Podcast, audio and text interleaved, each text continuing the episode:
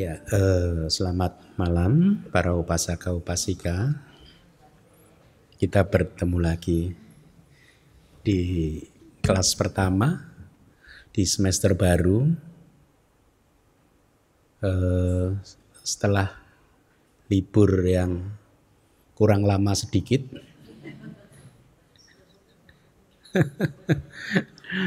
ya, eh,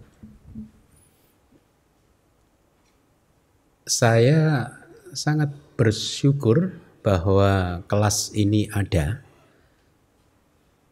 Kalau saya masih ingat dua setengah tahun, dua tahun yang lalu pada awal mempunyai rencana ini dengan Pak Aris waktu itu ya, kita berpikir untuk membuat kelas abidama dan Seingat saya, saya sampaikan waktu itu kita akan mengadakan kelas abidama sesuai teks gitu ya.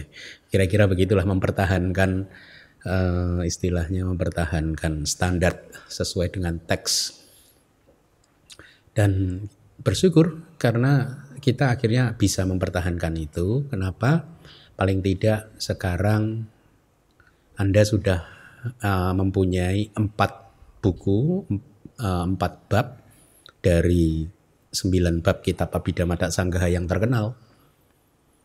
Sudah hampir 50% kitab yang sangat terkenal sudah tersedia di Indonesia dengan penjelasan yang cukup komprehensif uh, karena saya ambilkan ambil atau uh, dari berbagai sumber referensi yang kuat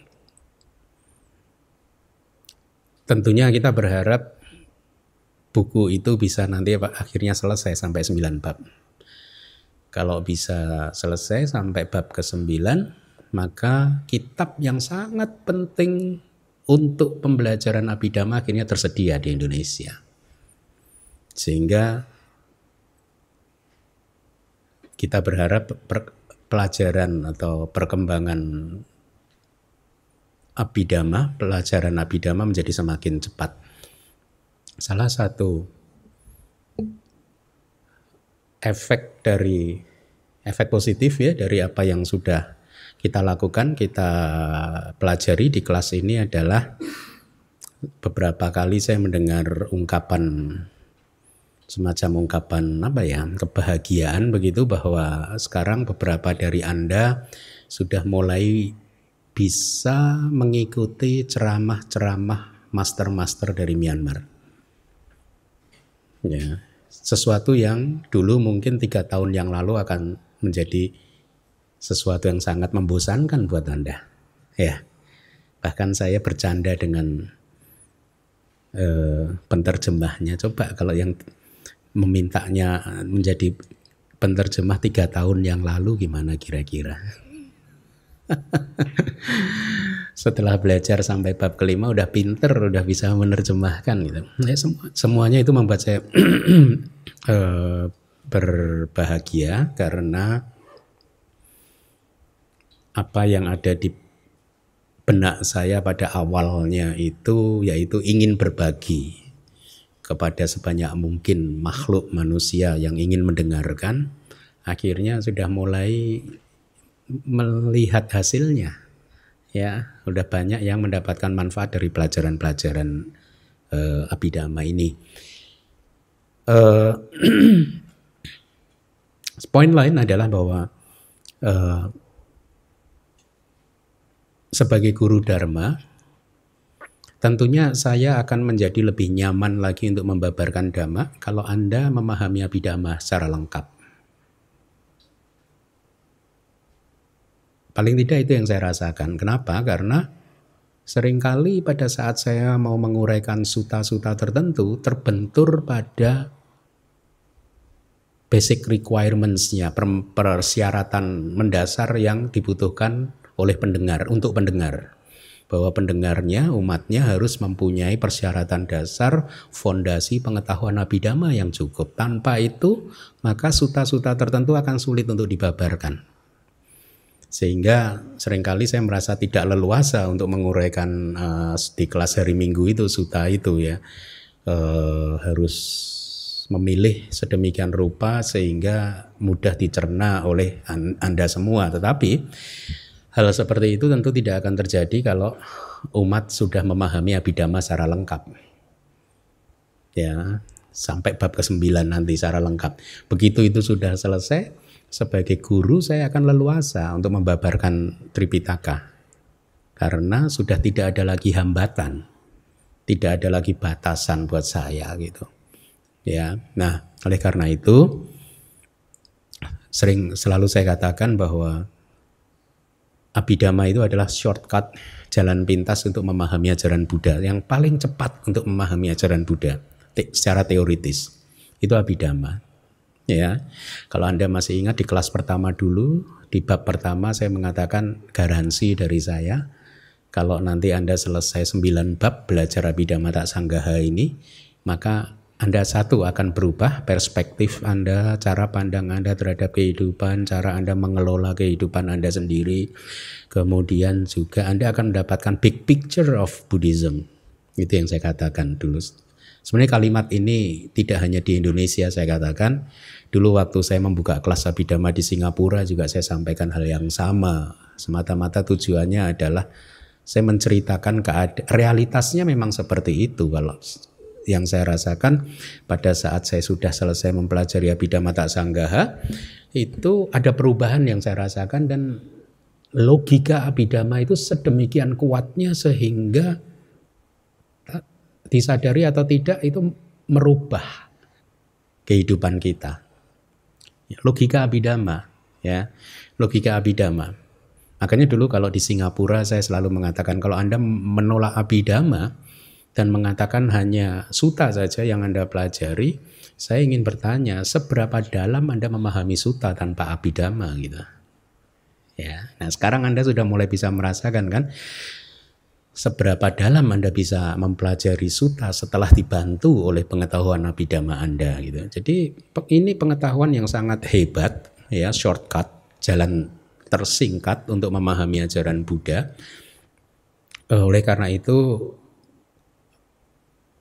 apa eh, jaga semangat Anda supaya tetap bisa belajar dengan tekun hingga selesai bab ke-9 mengingat manfaatnya yang sangat eh, bagus sekali. Baik, itu eh, prolog 5 menit. eh, kita masuk ke bab yang baru di kelas malam hari ini bab ke-6 ya. Saya harap Anda juga membawa ini handout dari Myanmar waktu saya dulu belajar, untung ada filenya, saya minta mahasiswa-mahasiswi di sana untuk mengirimkannya dan mereka, oh ini langsung dari guru saya malah, saya minta ke guru saya. guru saya minta dong gitu. Akhirnya dikirimin cukup lengkap. Karena file saya dulu kena banjir. nah, kita masuk ke bab ke-6. Bab ke-6 ini adalah tentang topiknya adalah tentang fenomena materi, rupa bahasa palinya.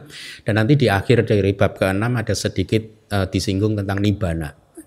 Dengan demikian, dengan selesainya bab ke-6 ini nanti Anda sudah belajar cukup lengkap antara uh, yaitu nama dan rupa, cita, cetasika, rupa dan nibbana bahkan. Nibbana juga termasuk nama. Ya, nibbana itu juga nama. Jadi kalau kita bicara nama, rupa ya, kalau yang nama yang tidak terkondisi ya nibbana itu. Ya. Nah, eh, di lima bab yang pertama, Anda sudah cukup banyak mengetahui tentang fenomena mental, ya dari kesadaran cita, kemudian bab kedua cita sika, kemudian pakinaka, kemudian eh, apa yang bab keempat?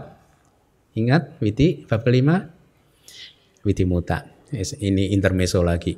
Kalau kita bertemu dengan student, Abhidhamma student internasional, berdiskusi tentang Abhidhamma Tak Sanggaha, kita cukup misalkan bisa berdiskusi dengan dia, eh sudah belajar bab kelima belum? Hah? Dan itu seluruh pelajar Abhidhamma akan tahu bahwa bab kelima adalah tentang Witimuta.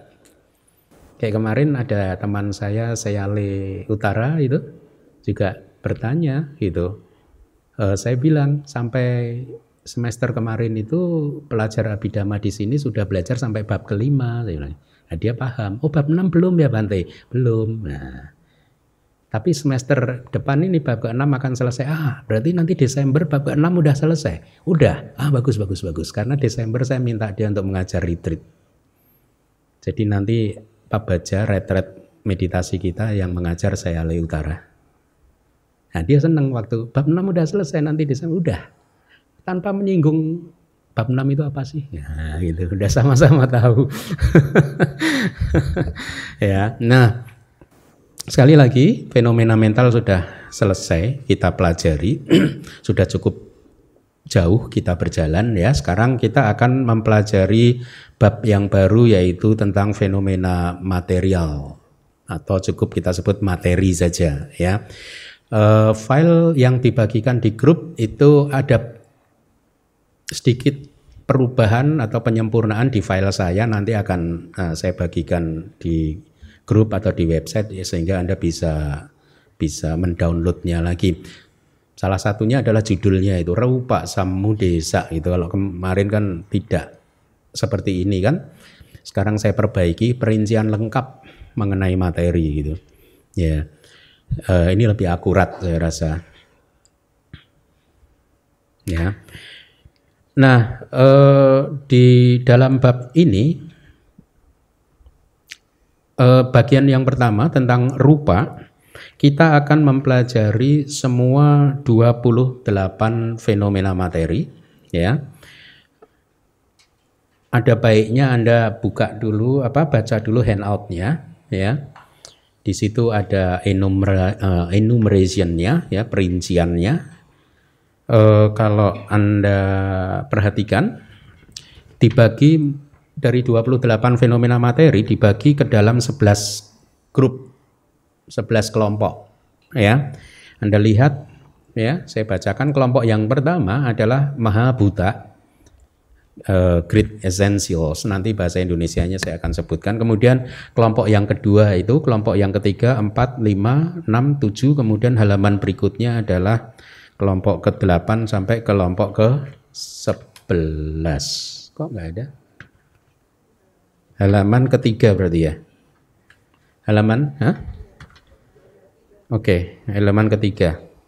Ya, jadi 28 rupa dikelompokkan ke dalam 11 kelompok itu. Itu Anda pahami dulu ya. Dari 11 kelompok tadi masih bisa dikelompokkan lagi ke dalam dua kelompok besar, yaitu kelompok A yaitu Mahabuta dan kelompok B yang disebut Upadaya Rupa ya sering diterjemahkan sebagai derived matter atau materi turunan.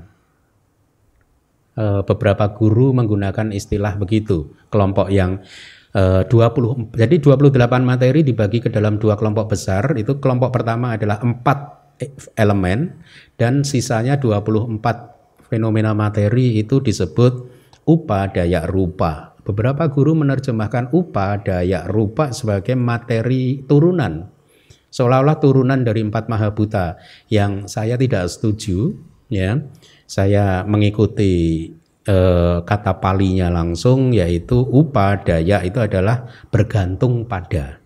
Jadi materi yang bergantung pada empat mahabuta, empat elemen besar ya. Itu dulu yang perlu Anda pahami. Jadi dibagi ke dalam 11 kelompok, dibagi ke dalam dua kelompok besar ya, eh, A dan B. Nah, eh, mari kita lihat syair dari Abhidhamma Tak Sanggahanya, eh, PIC, mohon dibaca yang kuning. Sejauh ini, dama-dama cita dan cetasika telah dianalisis sesuai dengan variasi dan perwujudannya sekarang materi akan dibabarkan. Sehubungan dengan hal tersebut, ikhtisar tentang materi dibagi ke dalam lima bagian, yaitu perincian, klasifikasi, sebab kemunculan, klaster, dan tahapan perwujudan. Iya, uh, ini materi yang akan kita pelajari mengenai rupa ya. Ada lima subbab atau lima uh, apa ya lima bagian perincian uh, perincian lengkap harusnya ya. Kemudian klasifikasinya nanti sebab kemunculan klaster dan tahapan perwujudan ini akan kita bahas. Kita lihat penjelasan dari kitab sub komentarnya. Uh, dari Wibawini 3 ada kalimat seperti ini dengan menyampaikan variasi-variasinya melalui perincian, uraian dan penjelasan detail udesa, nidesa, pati nidesa dalam tiga bab dan perwujudannya berdasarkan kejadian ya.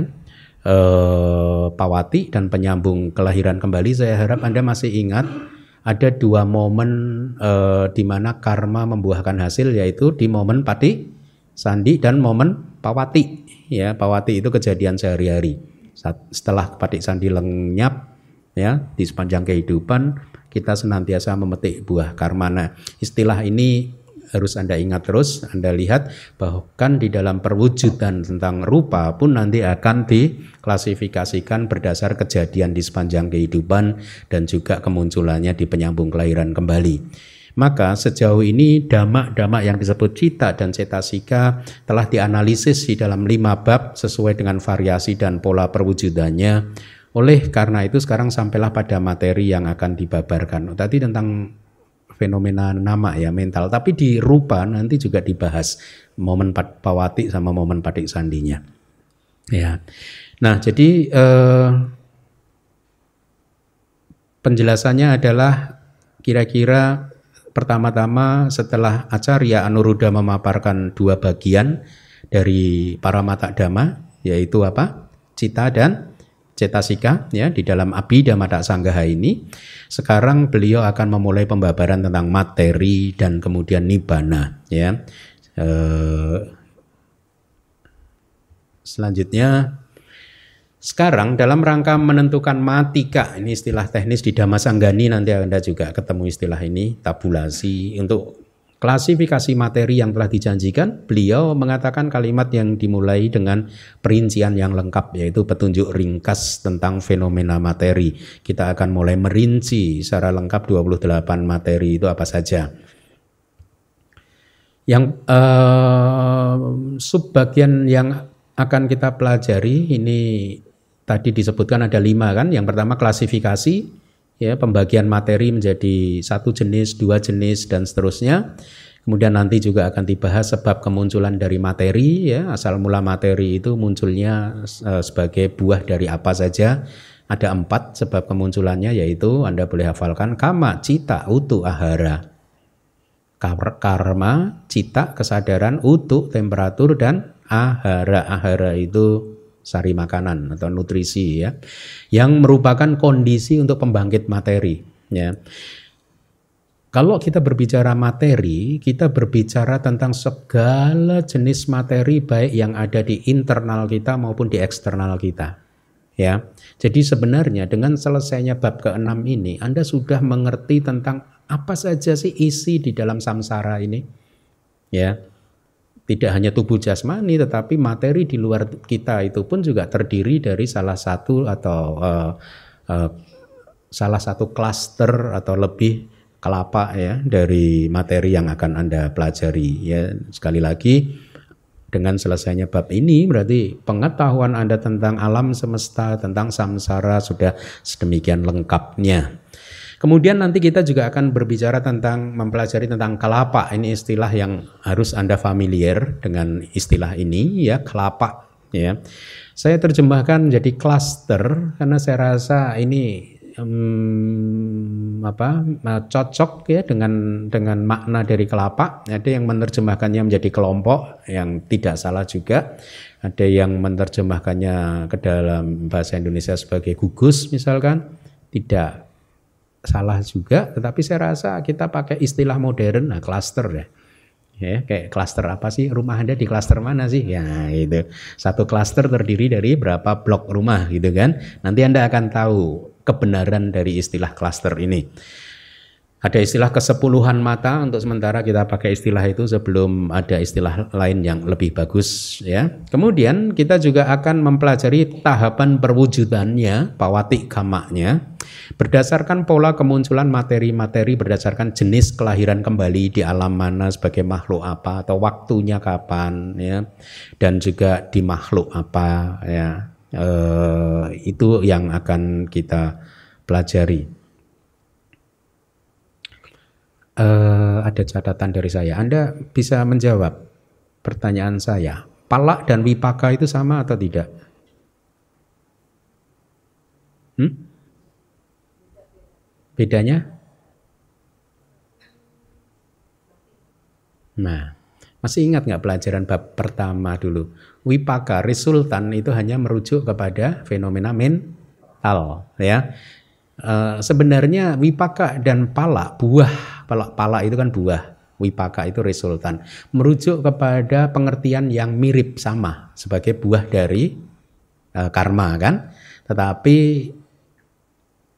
demi akurasi dibedakan wipaka dan buah bahwa wipaka hanya merujuk pada resultan, kesadaran resultan Sementara kalau kita bicara fenomena materi, maka kita menggunakan istilahnya apa? Pala, ya, buah, ya. Dipakai untuk istilah ini. Ya, mari kita lihat perincian materinya. Silahkan dibaca yang berwarna kuning. Dua jenis materi, empat unsur dasar yang besar dan materi yang bergantung pada empat unsur dasar yang besar mencakup 11 jenis. Ya, 11 klasifikasi seperti yang di awal tadi sudah saya sampaikan. Jadi di sini Acarya Anuruddha membagi 28 fenomena materi ke dalam dua kelompok terlebih dahulu, yaitu empat unsur dasar yang besar. Saya mencoba untuk mengikuti arti dari kata palinya Mahabhuta gitu ya. Jadi empat unsur dasar yang besar. Meskipun ada yang menerjemahkan jadi empat elemen besar, tetapi demi konsistensi terhadap dengan kata palinya saya rasa empat unsur dasar yang besar adalah nama untuk empat maha buta. Apa itu empat maha buta apa saja? Nanti Anda akan belajar Patawi datu elemen tanah ya, kemudian uh, apo datu elemen air, kemudian elemen api dan juga elemen angin. Empat elemen ini disebut empat unsur dasar yang besar. Empat mahabuta, kelompok pertama. Kelompok yang kedua sisanya. 24 materi sisanya disebut materi yang bergantung pada empat unsur dasar yang besar. Bukan materi turunan, tapi materi yang bergantung. Ya. Anda masih ingat definisi rupa di bab 1 atau bab kedua saya sudah sampaikan? Apa coba definisi rupa? Hmm? Hmm? Situn hadi wirodi kemudian pacayehi wi eh, karam apa jati artinya meng, sesuatu yang mengalami perubahan yang disebabkan oleh keadaan yang berlawanan seperti dingin, panas, lapar, haus, gigitan serangga dan lain-lain. Itu definisi dari rupa. Ya, masih ingat. Sepertinya di buku kesadaran ada saya saya sampaikan. Bahkan di situ juga saya sampaikan kalau demikian fenomena materi yang eksis di alam Brahma tidak termasuk dong dalam definisi ini. Nah, Anda boleh baca lagi nanti. Saya rasa itu di awal-awal buku kesadaran itu. Ya. Di awal-awal sebelum masuk ke syair-syair gitu. Seingat saya begitu. Jadi itu definisi dari rupa saya harap Anda ingat ya. Jadi rupa adalah fenomena yang mengalami perubahan oleh kondisi-kondisi yang berlawanan tadi, panas, dingin dan seterusnya gitu.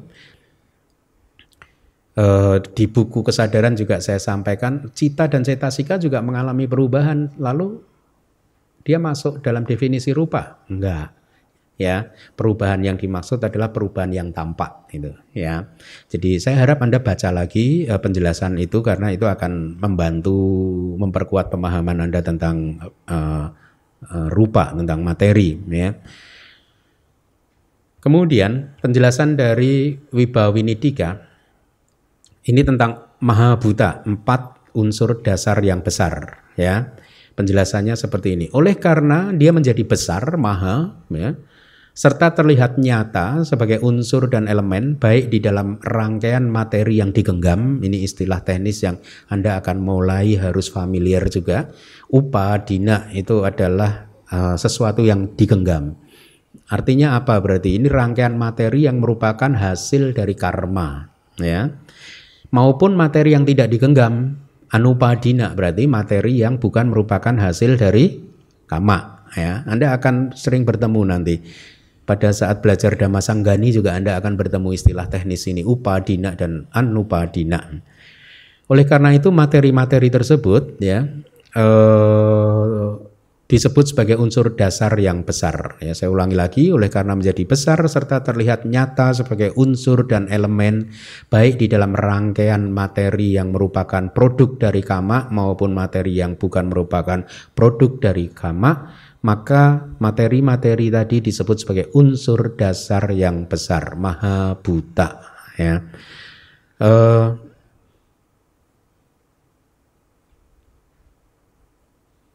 di dalam realitasnya juga empat maha buta ini ada di setiap rupa kelapa, ada di setiap klaster materi nanti. Anda akan selalu menemukan empat maha buta ini.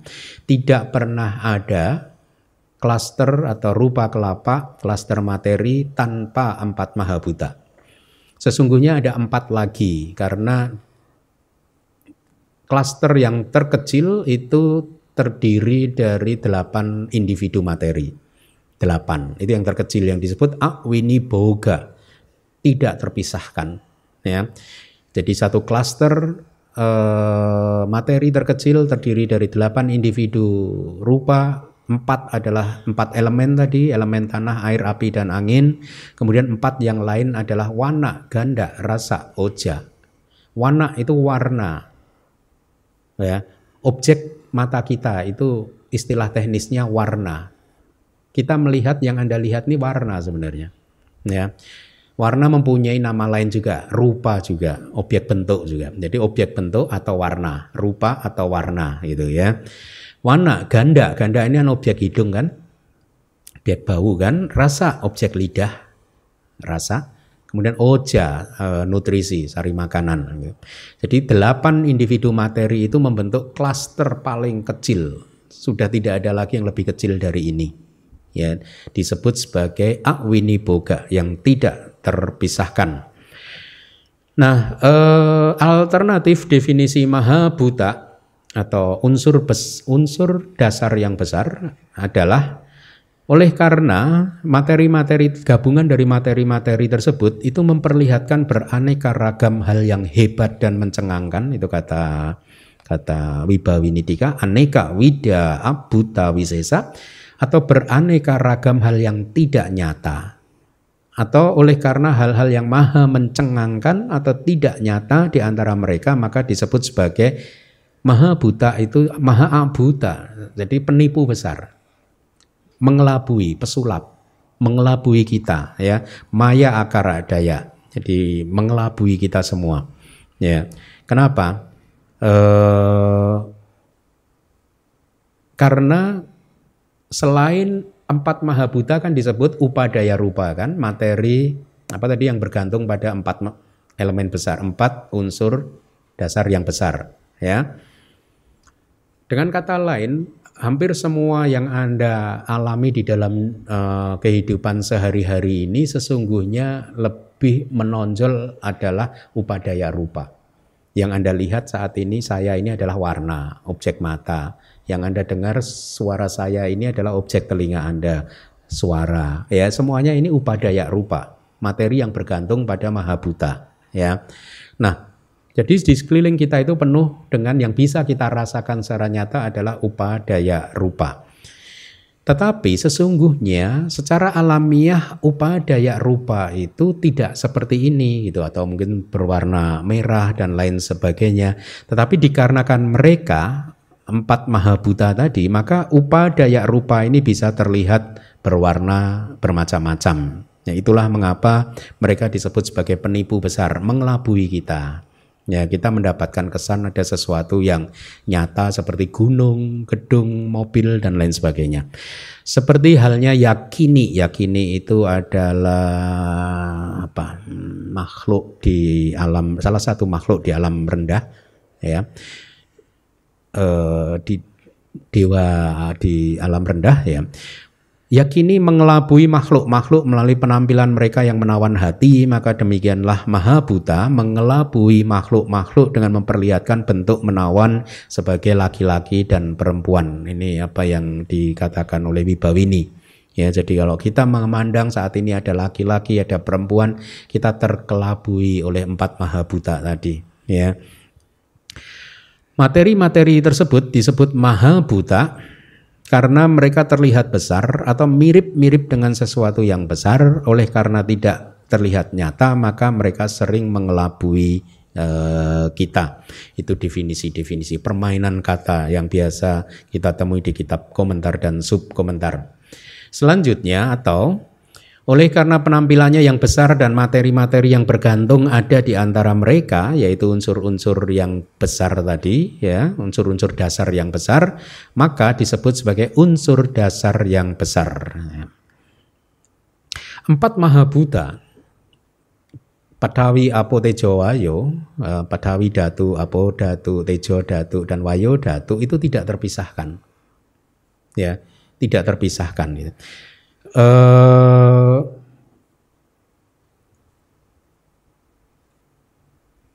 ditambah dengan empat materi yang tadi warna ganda rasa dan oja ya delapan materi yang membentuk partikel terkecil tadi klaster terkecil ya.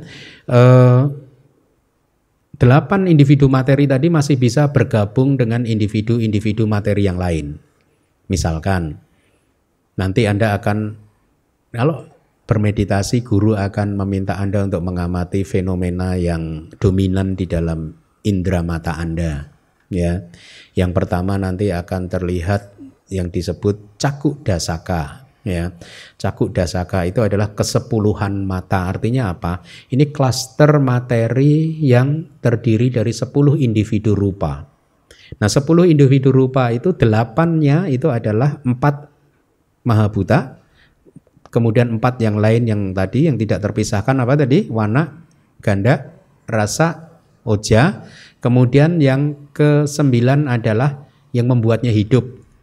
Jiwitindriya rupa. Kita udah pernah ketemu istilah jiwitindriya kan? Yang membuat hidup. Berarti sembilan kan? Tinggal tambah satu yang sepuluh yaitu mata itu sendiri. Ya. Eh, apa? Cakuk pasada. Ya. Jadi Delapan yang tidak terpisahkan tadi masih bisa bertambah dengan satu individu rupa lagi sehingga membentuk klaster yang berisi sembilan individu rupa atau bisa bertambah dengan dua individu rupa lagi sehingga membentuk klaster yang berisi eh, sepuluh individu rupa atau sebelas dan dua belas ya. Nah, eh, kombinasi dari Awini Boga tadi delapan materi yang tidak terpisahkan dengan individu-individu rupa yang lain, itulah yang membentuk benda-benda yang kita lihat dan kita bisa alami di dalam dunia ini seperti misalkan tubuh kita ini meja ya eh, dan lain-lain gitu. Bahkan sampai ke wujud benda yang terbesar yaitu misalkan gunung itu juga terdiri dari eh, 8 Awini Boga dan juga eh, dengan ditambah satu atau mungkin dua individu materi lagi gitu ya. Jadi intinya semua bentuk materi yang ada di internal kita maupun di eksternal kita itu eh, berkombinasi sedemikian rupa ada yang disebut sebagai delapan materi yang tidak terpisahkan awini boga yang masih juga bisa ditambah dengan individu-individu materi yang lain. Kita lanjutkan, materi yang bergantung sekarang adalah dua kita bicara tentang kelompok yang kedua yaitu 24 materi sisanya yang disebut upadaya rupa itu Anda lihat itu bahasa palinya lebih nyaman kalau Anda hafal bahasa palinya ya. Adalah materi yang keberlangsungannya bergantung pada unsur dasar bukan turunan. Ya, bukan turunan dari maha buta tapi bergantung pada unsur dasar. Jadi hubungan antara maha buta dan upadaya rupa itu mirip seperti hubungan ini menurut saya ini pendapat saya mirip seperti hubungan antara cita dan cetasika. Maha buta itu mirip cita, upadaya rupa itu mirip cetasika. Cetasika kan bergantung pada cita kan? Ya tidak, sama. Upadaya rupa juga bergantung pada maha buta gitu. Eh, cetas cetasika tidak bisa muncul tanpa cita, tapi cita bisa muncul tanpa cetasika tertentu. Bisa kan? Misalkan cita bisa muncul tanpa loba. Bisa toh? tanpa dosa. Bisa kan? Ya. Sama, upadaya rupa tidak bisa muncul tanpa empat maha buta. Tapi empat maha buta bisa muncul tanpa upadaya rupa tertentu. Misalkan tadi, kalau kita bicara delapan awini boga yang tidak terpisahkan, berarti kan empat maha buta bisa muncul tanpa fenomena materi yang lain. 24 dikurangi 8. Ya. Yang lain tidak ada kan? Paham ya? Uh, ya. Ini teknis, saya kadang perlu saya jelaskan tidak ini. Saya rasa perlulah ya Anda Anda pelan-pelan mencernanya ya. Di dalam kitab Abhidhamma Pitaka yang ketujuh yaitu kitab Padhana ada kalimat kira-kira seperti ini. Ekang maha butang patija tato maha buta. Artinya adalah terkondisi oleh satu elemen, satu maha buta, ekang maha buta patija atau bergantung pada satu elemen ya. Kemudian maha buta yang lain ada. Ada kalimat seperti itu. Jadi artinya bergantung kepada elemen tanah, maka tiga elemen yang lain ada. Ya, sama juga bergantung pada elemen api, tiga elemen yang lain ada. Itu. Ekang Mahabutang, Patija, Tato Mahabuta. Jadi bergantung pada satu elemen dari Mahabuta, maka tiga elemen dari Mahabuta yang lain ada. Ada kalimat seperti itu. Sehingga ada problem di kitab sub komentar yang ditanyakan oleh guru-guru di masa lalu. Mengquote kalimat itu tadi beliau kemudian men-challenge. Bukankah dari kalimat tersebut ya berarti bahwa setiap unsur dasar dari empat mahabuta tadi setiap unsur dasarnya itu bertindak sebagai penopang untuk unsur dasar lainnya. Paham? Ya kan? Satu sebagai penopang untuk tiga unsur dasar yang lainnya gitu uh, guru tersebut sebenarnya ingin men-challenge definisi tentang upadaya rupa. Ya, kalau upadaya rupa adalah materi yang bergantung kepada empat elemen, ya, eh, empat mahabuta. Nah, padahal di padhana ada nih tiga elemen juga bergantung pada satu elemen. Berarti yang tiga elemen ini tadi itu juga upadaya rupa. Maka dijelaskan tidak demikian. Ya, karena alasannya adalah materi yang keberlangsungannya hanya bergantung pada elemen lain, itulah yang disebut upadaya rupa. Jadi definisi upadaya rupa restricted dibatasi kepada jenis materi yang bergantung pada mahabuta ya. Lihat di slide oleh karena materi yang menempel pada unsur-unsur dasar dan juga dirinya sendiri menempel dengan unsur dasar yang lain itu bukan materi yang bergantung Ya, ini penjelasan dari guru uh, kitab komentar. Dan lebih jauh lagi, ini penjelasan ini yang lebih menarik buat saya. Karakteristik dari materi yang bergantung atau upadaya rupa adalah materi yang bergantung pada empat unsur dasar yang besar. Ya, sifat materi yang bergantung bukanlah materi yang keberlangsungannya bergantung pada tiga unsur dasar. Jadi cukup jelas ya. Eh, bahwa upadaya rupa itu terdiri dari 24 materi selain empat maha buta. Ya. Selanjutnya, mohon dibaca lagi. Bagaimana elemen tanah, elemen air, elemen api, dan elemen angin dinamakan materi dasar? Ya, uh, kita baca palinya yuk. Yang atas, Patawi Datu itu elemen tanah. Datu kan elemen, Anda sudah tahu. Petawi itu pertiwi, bumi pertiwi. Ya. ya. Apo datu, elemen air. Tejo datu, itu tetangga Anda, Pak Tejo. Enggak lah, elemen api. Dan wayo datu. Itu eh, palinya sudah saya beri warna kuning ya. Keempatnya ini mempunyai nama kelompok yang merupakan kelompok buta rupa. Ya, itu buta rupang nama. Ada kan di bawahnya itu? Lihat.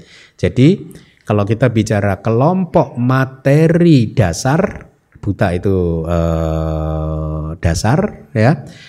Itu kita sedang berbicara tentang empat maha buta, empat materi dasar yang besar yaitu apa tadi? Petawi datu, apo datu, tejo datu, wayo datu ya. Kemudian penjelasannya adalah seperti ini.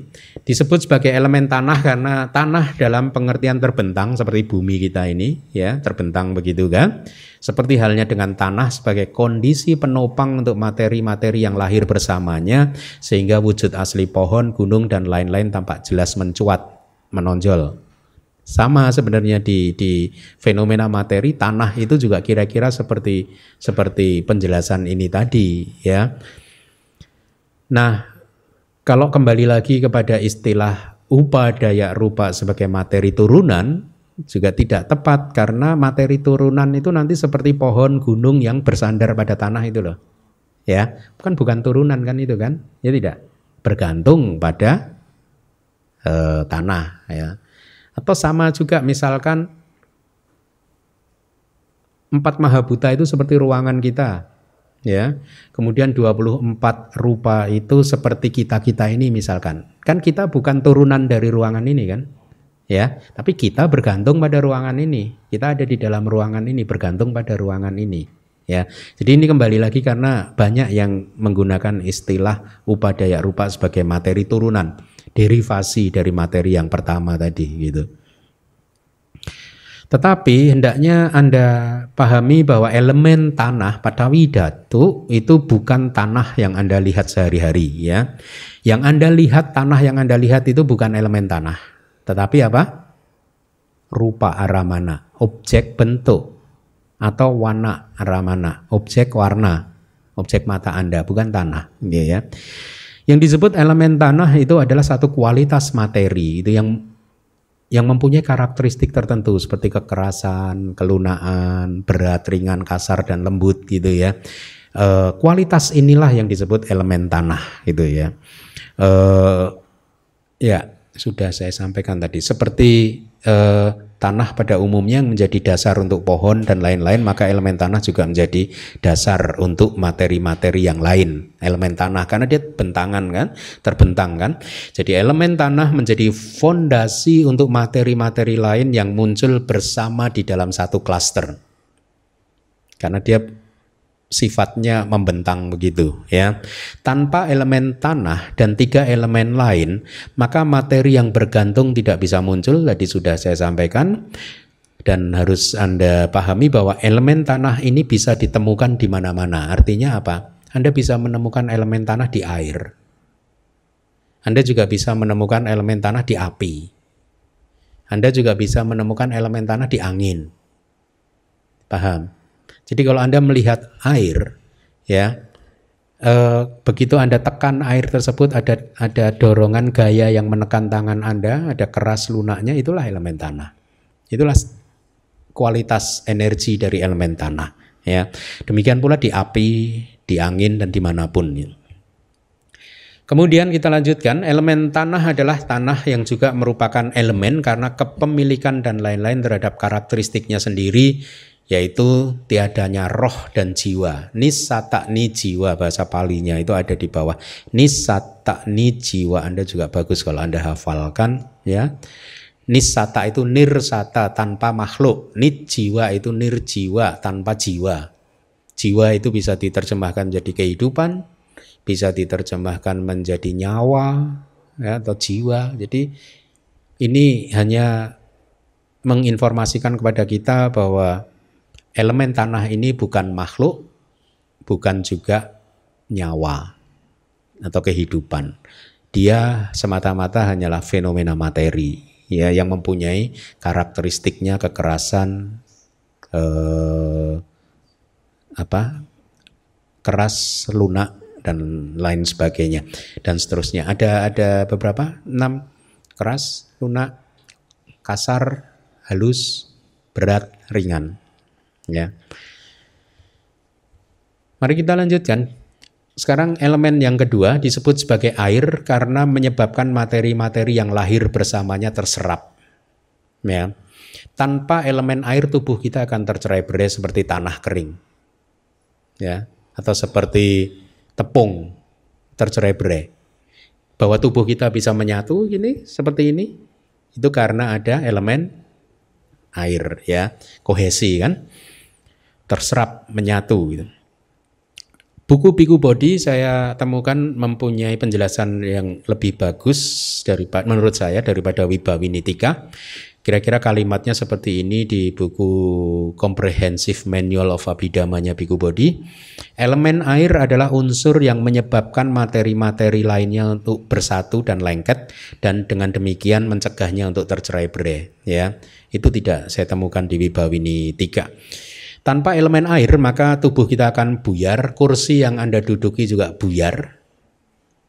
Percaya bahwa bisa seperti itu karena ada elemen air. Makanya bisa bersatu. Kalau enggak terurai dia, ya.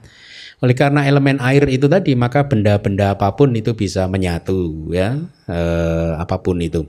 Elemen air tidak bisa dirasakan. Nah, ini penting. Anda tidak bisa merasakan dengan indera-indera panca indera Anda elemen air itu seperti apa. Elemen air tidak bisa dialami melalui cak panca dwarawiti. Kalau Anda bermeditasi. Elemen air hanya bisa dialami melalui mano dwarawiti.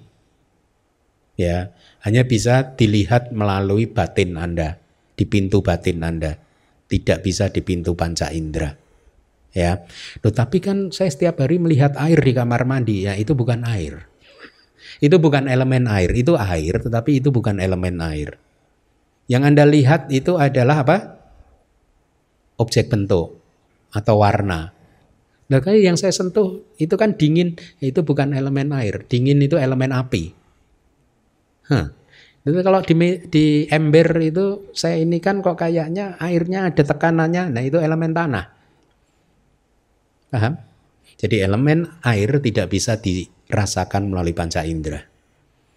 Tidak bisa dilihat melalui panca dwara witi.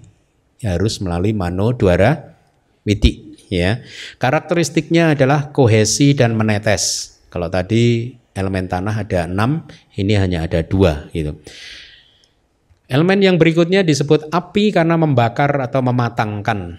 Ya, dengan ketajaman api ya menyebabkan tiga unsur dasar lainnya menjadi panas ya. Jadi karakteristik dari elemen api adalah panas dan dingin. Selanjutnya disebut sebagai angin karena menghembuskan dan membawa kumpulan unsur-unsur dasar yang lain eh, seolah-olah berpindah seolah-olah. Nanti akan saya jelaskan kenapa saya menggunakan istilah seolah-olah ya menjadi sebab kemunculan mereka di tempat yang berbeda. Nah ini yang dimaksud. Sebenarnya kalau tangan kita ini bergerak begini ini, itu bukannya ada fenomena materi yang berpindah tempat dari sini ke sini loh. Ya, karena materi ini kan muncul dan lenyap dengan kecepatan yang sangat tinggi. Pada saat tangan bergerak itu sesungguhnya dalam kecepatan yang sangat tinggi ada fenomena materi yang muncul lenyap kemudian persis di sebelahnya menempel, hampir menempel, muncul lenyap, muncul lenyap, muncul sehingga akhirnya seolah-olah bergerak. Makanya kalimat ini ada menjadi sebab kemunculan mereka di tempat yang berbeda-beda. Setiap pergerakan anggota tubuh kita itu materi yang dominan adalah elemen angin. Ya. Tetapi kalau kita mengatakan pergerakan juga tidak tepat karena sesungguhnya tidak bergerak secara realitas hakikinya tidak ada pergerakan. Yang ada adalah satu materi yang berpindah-pindah terus sehingga tampak seperti ada pergerakan, paham nggak? Contohnya mungkin seperti ini. Saya udah nggak pernah nonton, tapi dulu waktu masih muda kan suka nonton bioskop kan. Nah, anda masih suka nggak nonton bioskop? Itu kan kalau kita melihat di layar bioskop itu seolah-olah ada orang bergerak kan. Padahal apakah itu benar-benar orangnya bergerak? Yang terjadi adalah slide kecil-kecil itu dalam jumlah yang banyak diputar dalam kecepatan yang sangat tinggi kan? Ya enggak? Sehingga seolah-olah terlihat bergerak kan? Padahal enggak loh. Kalau kita lihat di pusatnya sana itu diputar aja itu gambar-gambar. Mungkin ratusan ribu gambar dia cepat sekali gitu. Paham ya maksud saya? Nah pergerakan kita juga kira-kira seperti itu. Ini bergerak. Sebenarnya tidak ada yang berpindah. Karena satu sepersekian miliar detik hancur fenomena materi ini. Dan dia muncul lagi yang baru, muncul lagi yang baru, sehingga terlihat seperti bergerak. Ya. E, kalau Anda masih ingat ceramah saya di Maha Satipadhana Sutta, itu e, pada saat saya membahas tentang apa eh, Gajantoa gacamiti bajanati didoa titum hiti bajanati. Pada saat seorang pergi biku berjalan, dia tahu bahwa dia pergi berjalan. Ya, ingat nggak? Pada saat ada niat untuk berjalan, maka niat itu saja sudah memproduksi rupa kelapa rupa kelapa kan. Kemudian pada saat itu kan dia dengan elemen angin ini uh, rupa kelapa ini uh, apa muncul lenyap muncul lenyap di setiap momen di tempat yang sangat berdekatan pada saat berjalan ke depan ada pikiran melihat atau mendengar ini pun memproduksi fenomena materi lagi, rupa kelapa lagi yang berbeda. Tapi rupa kelapa ini semacam rupa kelapa yang sekunder, yang tadi yang primer. Seperti arus sungai yang sangat deras begitu, begitu ada sampah masuk ke arus sungai, sampahnya langsung hanyut ke sana. Paham? Nah, fenomena materi yang diproduksi pada saat seseorang berjalan kemudian mendengar ada seorang yang batuk, fenomena materi ini itu seperti sampah yang hanyut oleh fenomena primernya tadi materi yang uh, muncul dari pikiran untuk berjalan tadi. Sehingga inilah yang menyebabkan seolah-olah mata kita melihat ini kita tubuh kita bergerak dari satu titik ke titik yang lain. Ya. Uh, Kira-kira seperti itu nanti semakin Anda masuk lebih dalam saya yakin Anda akan mempunyai pemahaman yang lebih baik lagi. Karakteristik dari elemen angin apa? Penggelembungan kira-kira begitu. Menggelembung seperti balon itu loh. Balon kalau ditiup dengan angin kan menggelembung kan, ya. Tubuh kita kalau nggak nggak punya elemen angin, nggak ada elemen angin, masih bersatu karena masih ada elemen air, ya. Tapi dia kempes. Yang membuat tubuh kita ngelembung kayak saya ini kayaknya banyak elemen angin nih. Gemuk eh. Kebanyakan penggelembungan ya seperti balon kira-kira begitu tanpa elemen ya tubuh kita akan mengempis gitu. Selanjutnya akan tetapi hendaknya dipahami bahwa empat unsur dasar ini mempunyai karakteristik yang bercirikan masing-masing ini dari Wibawi ini sangat singkat sekali ya tadi sudah saya sampaikan lebih lengkap. Kekerasan aliran itu adalah air ya tadi kohesi sama aliran atau menetes ya sama. Kepanasan panas dingin artinya itu eh, dan penggelembungan Dengan demikian dari empat elemen tadi apa saja? Patawi datu sebutkan, apo datu, tejo datu, wayo datu. Empat elemen ini sesemuanya itu eksis dengan di dalam bentangan elemen tanah. Ya, seperti elemen tanah disatukan oleh elemen apa? Air, dimatangkan oleh elemen api dan digelembungkan oleh elemen angin, ya. Baik, kita sudah selesai merinci empat mahabuta. Kemudian empat mahabuta tadi masuk dalam kelompok materi yang disebut apa? Buta rupa, materi dasar. Buta rupa. Itu kelompok pertama dari sebelas. Yang tadi di awal kita baca ada sebelas kelompok. Kelompok yang pertama itu adalah buta rupa. Terdiri dari empat elemen. Kemudian kita akan bahas sekarang kelompok yang kedua yang merupakan kelompok pertama dari upadaya rupa atau elemen yang bergantung pada Mahabuta. Kelompok yang pertama adalah eh, harap dibaca dulu yang kuning. Mata, telinga, hidung, lidah, dan tubuh dinamakan materi transparansi. Ya, uh, ini juga istilah baru yang saya coba perkenalkan, materi transparansi. Di buku-buku manual Abidama, saya sering menggunakan istilah materi sensitivitas. Ya, misalkan sensitivitas mata, sensitivitas telinga, sensitivitas panca indera lain. Artinya di dalam panca indera kita ini apa yang disebut panca indera ini sesuai dengan pemahaman awam itu sesungguhnya adalah materi-materi ini sebenarnya. Ya. Guru-guru di luar secara umum di luar negeri menggunakan istilah sensitivitas. Ya, jadi kita juga memakai istilah sensitivitas di buku-buku yang dulu juga tidak salah. Tetapi setelah saya pertimbangkan, saya rasa kita perkenalkan istilah baru lagi ya, bukan berarti yang lama salah, yaitu transparansi. Kenapa? Karena memang pada hakikatnya semua materi-materi ini yang tadi sudah Anda baca itu bentuknya seperti tembus pandang seperti itu. Ya.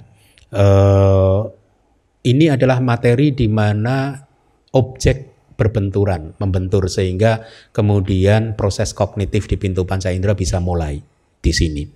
Materi-materi ini juga disebut sebagai pintu indria. Jadi kalau kita bicara pintu mata, kita sedang berbicara tentang materi ini. Ya, kalau kita berbicara landasan mata pun kita juga berbicara tentang materi ini. Ya, tapi harap Anda ingat bahwa individu materi tidak bisa muncul sendirian kan? Dia muncul dalam satu klaster yang isinya 10 nanti. Makanya ada cakuk dasaka kesepuluhan mata. Artinya apa? Indra mata kita ini terdiri dari klaster terkecilnya terdiri dari 10 individu rupa indra mata, yaitu delapan yang tidak terpisahkan, jiwitindria dan cakuk pasada ini. Indra telinga kita juga terdiri dalam komponen terkecilnya juga sota dasaka atau kesepuluhan telinga. Hidung juga kesepuluhan hidung, lidah juga kesepuluhan lidah, tubuh juga kesepuluhan tubuh. Ya, Nah, tetapi yang berperan penting adalah materi ini karena dialah eh, yang sesungguhnya membuat objek yang masuk ke dalam jangkauan indera ini bisa dikognisi, bisa dikenali melalui proses kognitif pintu mata, telinga dan uh, uh, yang lain juga. Nah, Materi-materi ini disebut sebagai materi transparansi. Berarti ada berapa materi transparansi? Ada lima. Bahasa palinya itu Anda lihat di atas pasada rupa. Lebih baik dihafalkan palinya ya. Pesada rupa atau materi transparansi. Pasada itu juga bisa berarti tadi transparansi, bisa juga berarti sempurna ya. Kalau seorang sotapana, Eh, bukan sempurna. Pasada bisa berarti keyakinan. Kalau seseorang menjadi sotapana, maka keyakinan dia terhadap Buddha, Dhamma, dan Sangha itu sempurna. Makanya istilah palinya adalah uh, aweca pasada. A V E C C A pasada ini. Jadi pasada bisa berarti keyakinan, aweca itu sempurna. Jadi keyakinan yang sempurna. Seorang sotapana itu keyakinannya kepada Triratna itu sudah sempurna, udah nggak bisa goyah lagi, nggak bisa digoyang lagi, ya. Nah, tetapi dalam konteks fenomena materi pesada bukan berarti keyakinan, melainkan transparansi, fenomena yang yang tembus pandang. Memang faktanya tembus pandang. Nah, mari kita baca palinya. Ikuti saya. Yang pertama adalah cakuk pasada sota pesada. Gana pesada. Jivha pesada. Kaya pesada. Bukan kayu ya kaya pesada ya. Nah itu Anda hafalkan. Ada lima materi ini dinamakan materi transparansi. Gitu.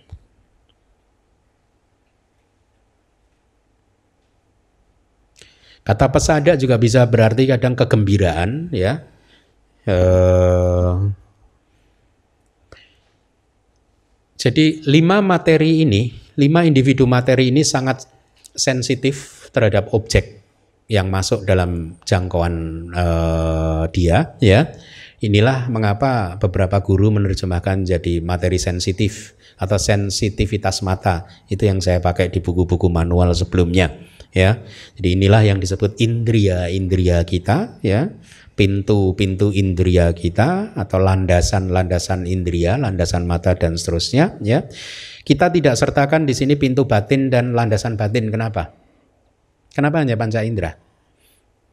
Karena pintu batin adalah mama mama mama. Pintu batin ada ya. Pintu Nah, pintu batin itu fenomena mental. Bawangga cita, ya.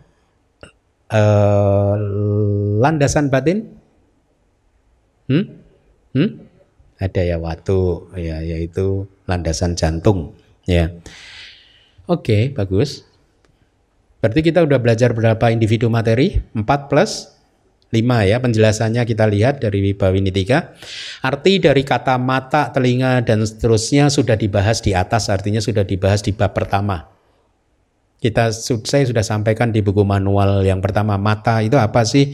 Mata adalah jenis mata hmm, jenis materi yang melihat objek mata ya setelah diarahkan oleh kesadaran mata dan seterusnya. Itu ada di buku manual pertama.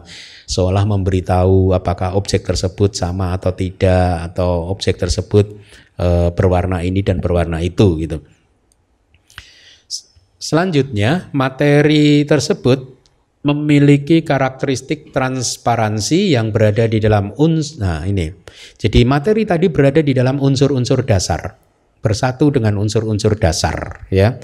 Dengan kemunculannya yang bisa berasal uh, yang hanya berasal dari karma yang berturut-turut bersumber pada nafsu ingin melihat ini di buku kesadaran ada sudah disampaikan karena nafsu ingin melihat maka ada indera mata. Karena nafsu ingin mendengar maka ada indria telinga dan seterusnya. Ya. Uh, selanjutnya sehubungan dengan hal tersebut, pertama-tama transparansi atau sensitivitas mata itu materi ini berada di tengah-tengah bulatan hitam mata kita dengan ukuran sebesar kepala kutu di tempat kemunculan bayangan tubuh yang berdiri di hadapannya. Jadi refleksi dari objek yang ada di depannya. Itu ada di sana ya. Tapi dia hanya ada di tengah-tengah itu.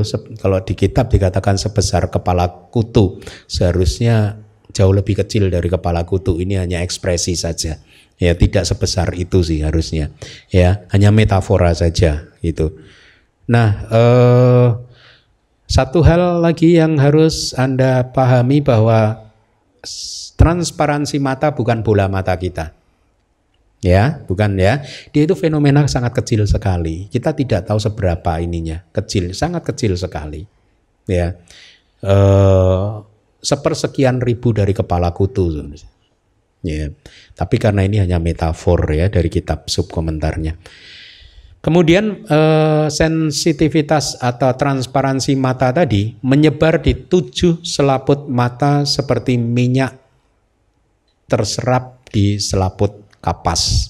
Seperti halnya seorang pangeran dengan empat perawat yang bertugas untuk memegang, memandikan, mendandani, ya, tahu ya mendandani itu ya, apa sih? Ya, menghiasi dan mengipasinya. Maka transparansi mata dibantu oleh empat unsur dasar tadi, elemen tanah dan seterusnya, yang berfungsi sebagai penopang, pengikat, pematang, dan penggerak diperkuat oleh suhu, temperatur, kesadaran dan makanan, dijaga oleh daya hidup, dikelilingi oleh warna dan lain-lain. Berlangsung sebagai landasan dan pintu, nah ini ada juga. Ya, tadi sudah saya sebutkan ya, berlangsung sebagai landasan mata dan pintu mata untuk kesadaran mata dan lain-lain itu artinya apa? Berarti panca duara wajana cita, kesadaran mata, sampati jana dan seterusnya ya. Eh? Ada yang di landasan jantung. Ada kan di bab ketiga itu ya. Jadi materi lainnya disebut sebagai mata dan komponen-komponennya. Sak, sambarak, caku itu yang di bawah itu. Um, artinya bola mata kita ini disebut mata dan komponen-komponennya. Ya. Kita lanjutkan.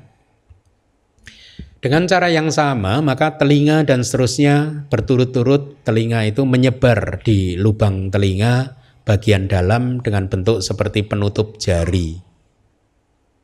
Bentuknya seperti cincin. Ya, uh, saya kemarin sampaikan ke Aling penutup jari. Katanya Bu Dokter katanya udah disurvei semuanya benar sesuai dengan ilmu kedokteran kecuali yang mana? Mata ya mata itu masih meragukan antara tujuh lapis atau sepuluh lapis atau berapa. Tapi yang lainnya katanya sesuai dengan ilmu kedokteran. Katanya begitu. Ya. Eh, saya makanya dari awal saya sampaikan bahwa Buddhism tidak pernah ada masalah dengan perkembangan ilmu pengetahuan atau teknologi apa pun karena kita yakin tidak akan beda-beda amat gitu. Amat aja nggak beda. Jadi eh, transparansi telinga itu bentuknya mirip cincin penutup jari ya. Eh, sebenarnya ada baiknya kita sertakan gambarnya ya. Mungkin nanti bisa di ini kan naling di share di grup yang kemarin gambar-gambar itu biar yang lain juga dapat mendapat gambaran yang lebih bagus ya dan tertimbun oleh bulu lembut yang berwarna coklat ya menarik ya, ya bahwa meditator bisa melihat itu semua tanpa bantuan mikroskop.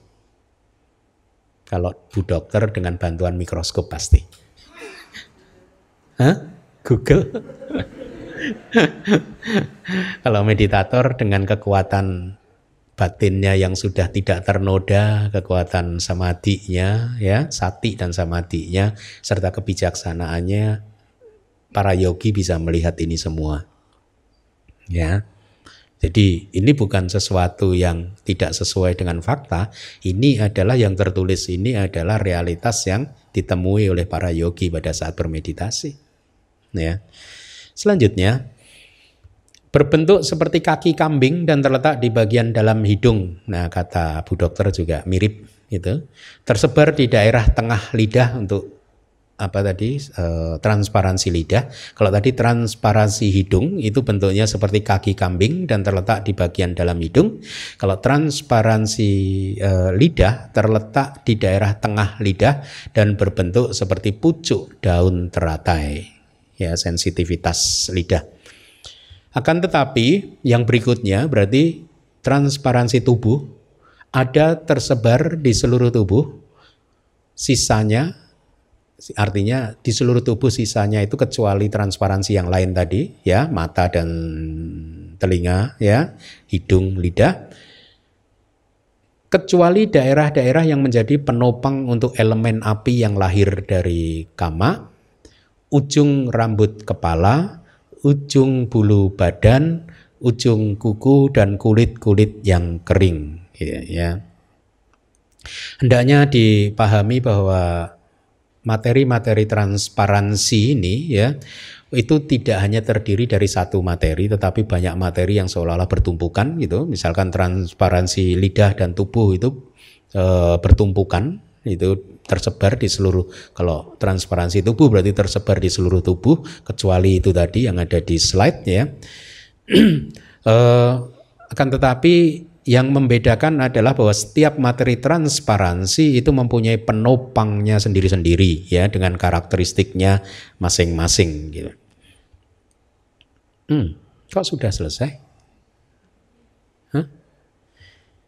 Ya, baik. Jadi kita rangkum apa yang sudah kita pelajari pada malam hari ini. Ada berapa fenomena materi? 28 bisa dibagi ke dalam 11 kelompok yang akan kita pelajari. Dari 28 fenomena materi tadi kita sudah pelajari kita bagi ke dalam dua kelompok besar yaitu empat maha buta itu adalah kelompok yang disebut buta rupa ya. buta itu apa? dasar. Rupa itu adalah materi berarti materi dasar jadi kelompok pertama disebut materi dasar, kelompok materi dasar buta rupa. Ada berapa individu materi? Empat. Apa saja? Patawi datu, apo datu, tejo datu, wayo datu. Kemudian 24 individu materi sisanya disebut sebagai upadaya rupa. Materi yang arti dari upadaya itu adalah bersandar pada, bergantung pada. Jadi upadaya rupa adalah materi yang bersandar atau bergantung kepada buta rupa. Bergantung pada materi dasar, bergantung kepada empat elemen, ya. Ada 24 upadaya rupa malam hari ini yang sudah kita pelajari hanya berapa? 5 ya.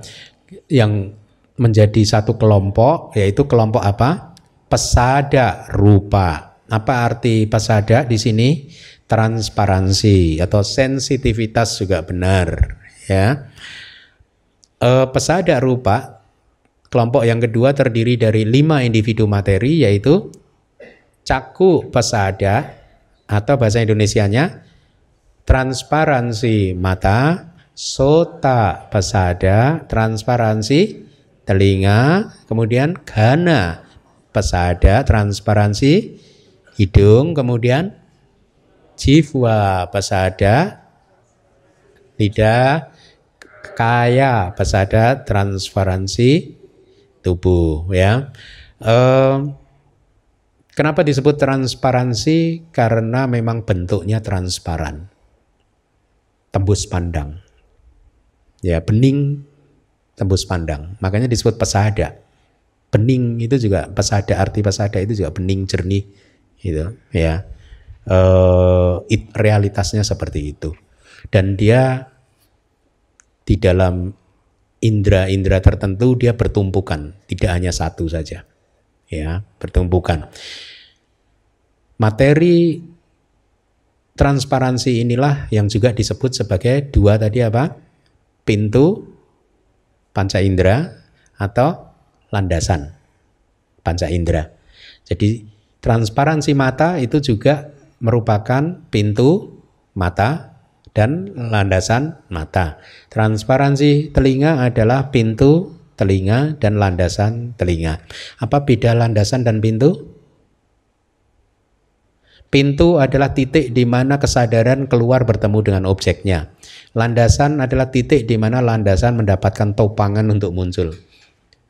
Uh, penopang fisik kemunculan dari kesadaran itu disebut landasan ya hmm, apalagi ada baiknya juga anda hafalkan ini apa yang ada di notes itu uh, yang di bawah halaman pertama. Semua dari 18 jenis uh, materi di atas ya jadi Ketemu nggak halaman satu? Ya, semua dari 18 jenis materi di atas itu disebut sabawa rupa, materi yang memiliki sabawa, karakteristik alamiah. Ya, dua salah kana rupa, materi yang memiliki real karakteristik ya anicca duga dan anatta nipana rupa yaitu materi yang muncul karena sebab salah satu dari empat sebab tadi bisa kama cita utu ahara bisa satu sebab, dua sebab, tiga sebab, atau empat sebab. Ya. Kemudian yang kelima adalah rupa-rupa, material mater, materi yang nyata, gitu. Ya. Sama sana rupa materi yang harus direalisasi melalui vipassana. Berarti dengan kata lain 10 materi yang lain kan hanya 18. Itu bukan materi ini tadi. Ya, bukan materi yang nyata, bukan materi yang uh, mempunyai sebuah lakana karakteristik individual, bukan materi yang mempunyai karakteristik uh, generalnya, bukan juga merupakan objek vipassana. Ya, jadi hanya 18 inilah yang menjadi objek vipassana. Sesungguhnya ya. Karena hanya 18 materi inilah yang sesungguhnya materi yang nyata. Yang lainnya kenapa disebut materi? Yang lainnya itu hanya semacam atribut saja. Misalkan angkasa, angkasa itu bukan materi yang nyata, tetapi masuk di dalam materi karena dia menjadi atribut. Jadi rupa kelapa itu ibaratnya seperti kalau Anda bayangkan ada telur di dalam keranjang. Telur di dalam keranjang, bertumpukan telurnya, ya. Titik pertemuan antar dua telur, tiga telur, empat telur pasti tidak bertemu semua kan? Ada ruang kosongnya kan? Ya. Nah, ruang kosong ini yang disebut angkasa nanti di dalam harus 28 materi ini. Dia bukan materi yang nyata, tapi dia hanya atribut saja karena rupa kelapa berdes, berdempetan begitu. Nah, celahnya itulah yang disebut angkasa. Ya. Nah, jadi itu pemahaman dasar yang saya juga ingin Anda uh, pahami dulu. 18 materi ini dibagi menjadi tujuh kelompok ya. Tujuh kelompok. Anda sudah pintar kan cara menghafal? Pakai kalau kesulitan pakai jembatan keledai. tahu jembatan keledai. ya. Ya, saya rasa cukup ya malam hari ini. Oke, terima kasih. Sadu, sadu, sadu. Nami Bante, Bante berarti sebenarnya eh, caku dasaka itu pun belum merupakan bola mata kita ya Bante. Karena kalau misalnya bola mata itu berarti kan tadi termasuk yang eh, apa? Yang sensitivitas tubuh eh, kayak pasada. Dan juga kalau tidak salah Ali pernah mendengar juga termasuk ini eh, iti bawa kalau misalnya pada wanita dan kalau pada pria ada pembawanya gitu kan.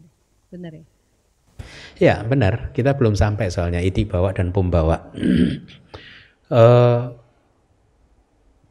cakku dasaka kesepuluhan mata ya itu adalah mungkin kalau bahasa retina sama nggak sih sama retina beda juga ya beda ya jadi tempat di mana di situ bayangan itu terpantul tercermin terrefleksi ya sehingga proses untuk mengenali objek mata itu bisa hah kenapa sepuluh Oh 10 layer lah, 10 lapisnya ya. Cocok.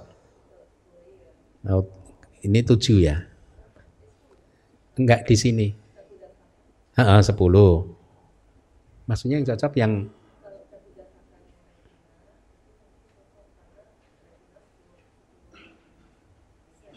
Oh iya sih saya rasa ya mungkin retina ya. Iya. Iya. Iya. Kalau retina apa 10 apa? Oh enggak. Ini kan satu klaster terdiri dari 10 elemen. Kita itu hanya satu klaster aja, tapi begitu dipenetrasi nanti kita akan tahu bahwa ini satu ini terdiri dari 10 individu rupa, bukan bukan 10 lapis. Ya, bukan 10 lapis gitu. Ya. Dengan melihat karakteristiknya, akhirnya Yogi mengerti bahwa satu klaster yang kecil ini isinya 10 individu materi gitu. Jadi kembali ke pertanyaan, eh, apa tadi? Di antara bola mata itu tidak hanya kayak dasaka, ya, tidak hanya juga apa tadi? Eh, ya, sebenarnya gini.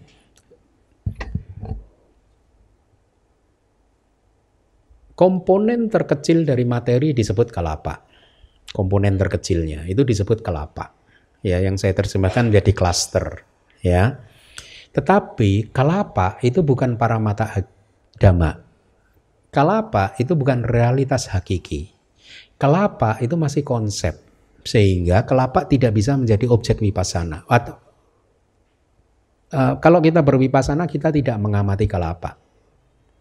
Ya, yogi akan diminta untuk menembus komponen pembentuk dari kelapa ini komponen pembentuk dari klaster ini. Ya makanya ada yang bisa merealisasi melihat ada 8 individu rupa, 9, 10 dan seterusnya, ya. Nah, eh, apa? Jadi kalau kita bicara transparansi mata, kita berbicara tentang cakuk dasaka akhirnya sebenarnya. Karena transparansi mata tidak bisa muncul sendirian. Dia muncul dalam klaster. Kita bicara tentang caku dasaka yang ada banyak sekali di tengah tadi seperti yang sudah disampaikan. Yang disampaikan oleh Aling bahwa di sekitar ini yang disebut bola mata atau materi mata dan komponen-komponen pembentuk yang lain gitu. Itu tidak hanya tadi ada apa transparansi tubuh sebenarnya bukan hanya uh, istilah yang tepat jadinya menjadi akhirnya kayak dasaka kesepuluhan tubuh Ya, karena kan transparansi tubuh tidak bisa muncul sendirian. Dia muncul dalam klaster, yaitu kesepuluhan tubuh. Tapi tadi dikatakan apakah juga ada pom bawa dan itik e, bawa. Kita belum bicara, e, belum membahas tentang materi jenis kelamin. Ada materi jenis kelamin di sekujur tubuh kita ini. E, yang disebut bawa rupa atau materi jenis kelamin itu ada dua, yaitu itik bawa jenis kelamin perempuan dan pumbawa jenis kelamin laki-laki. Materi-materi ini tersebar di seluruh tubuh kita. Sehingga akhirnya kita bisa membedakan Anda perempuan, Anda laki-laki. Itu karena ada materi-materi ini. Ya. Jadi sekarang ah, nanti mungkin mungkin dua kelas atau kelas minggu depan mungkin udah sampai ke materi ini. Karena materi-materi jenis kelamin inilah maka seseorang atau makhluk bisa dibedakan menjadi laki-laki dan perempuan dan itu tersebar di seluruh tubuh. Kenapa tubuh laki-laki dan perempuan berbeda? Yang membuat berbeda apa? Ya materi jenis kelamin tadi. Ya, kenapa rambut laki-laki dan perempuan berbeda? Yang membuat berbeda apa? Ya materi jenis kelamin tadi. Ya, kenapa suaranya juga berbeda? Karena landasannya berbeda, materi jenis kelaminnya berbeda. Nah, sekarang pertanyaan saya, setiap manusia mempunyai berapa jenis individu rupa? Bisa berapa yang ditemukan di dalam setiap manusia? 27. 27 atau 28? 27 ya? Hah? Kecuali apa Yulia? Di, di, di, di Yulia apa kecuali apa dua dari 28 yang nggak ada apa? Pembawa. yang perempuan hanya mempunyai 27 dari 28 kecuali jenis kelamin laki-laki. Pembawa ada itu di nomor berapa di situ? 15 ya. Yang laki-laki hanya mempunyai dua jenis 27 jenis materi kecuali idik bawa. Atau Anda mau 28?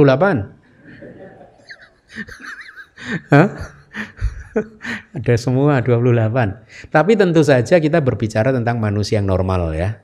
Ya. Kalau manusia yang maaf, yang panca inderanya salah satu ada yang terganggu, maka transparansi tertentu tadi tidak ada. Ya. Jadi 27 dikurangi satu lagi. Itu ya. Jadi benar begitu materi jenis kelamin tersebar di seluruh tubuh, itu tidak hanya di seluruh tubuh bahkan suara kita sehingga suara berbeda. Mata benar mata sehingga mata berbeda. Semua, semua di seluruh tubuh termasuk rambut. Gitu. Itulah yang akhirnya kita bisa tahu bahwa dia laki-laki, dia perempuan. Ya, cukup. Sekiotu Bante. Apakah mungkin manusia uh, terlahir hanya tiga maha buta gitu? Maha buta kan empat. Uh, apakah mungkin terlahir sebagai manusia tapi hanya tiga maha buta? Nah, tidak, karena empat elemen itu tidak bisa terpisahkan. Jadi seharusnya bahkan tidak hanya empat elemen, delapan materi tadi itu tidak terpisahkan. Jadi untuk menjawab pertanyaan Pak Haryo tidak bisa. Empat elemen selalu ada. Karena itu unsur dasar yang paling mendasar gitu. Tapi ini pendapat saya, seharusnya tidak hanya empat elemen sih, delapan. Sih. Karena delapan ini disebut akwini boga, tidak terpisahkan. Dia tidak terpisahkan, berarti ada delapan, delapan individu rupa yang tidak terpisahkan, empat elemen tadi, warna, ganda, objek hidung, rasa objek lidah dan oja. Oja itu nomor berapa di tabel? Nomor 18 ya. Paku baca. 18 ya. Ha, nomor 18 oja. Sari makanan atau nutrisi makanan itu 8 itu tidak terpisahkan. Jadi eh, 8 ini akan selalu ada sih. Ya. Ya.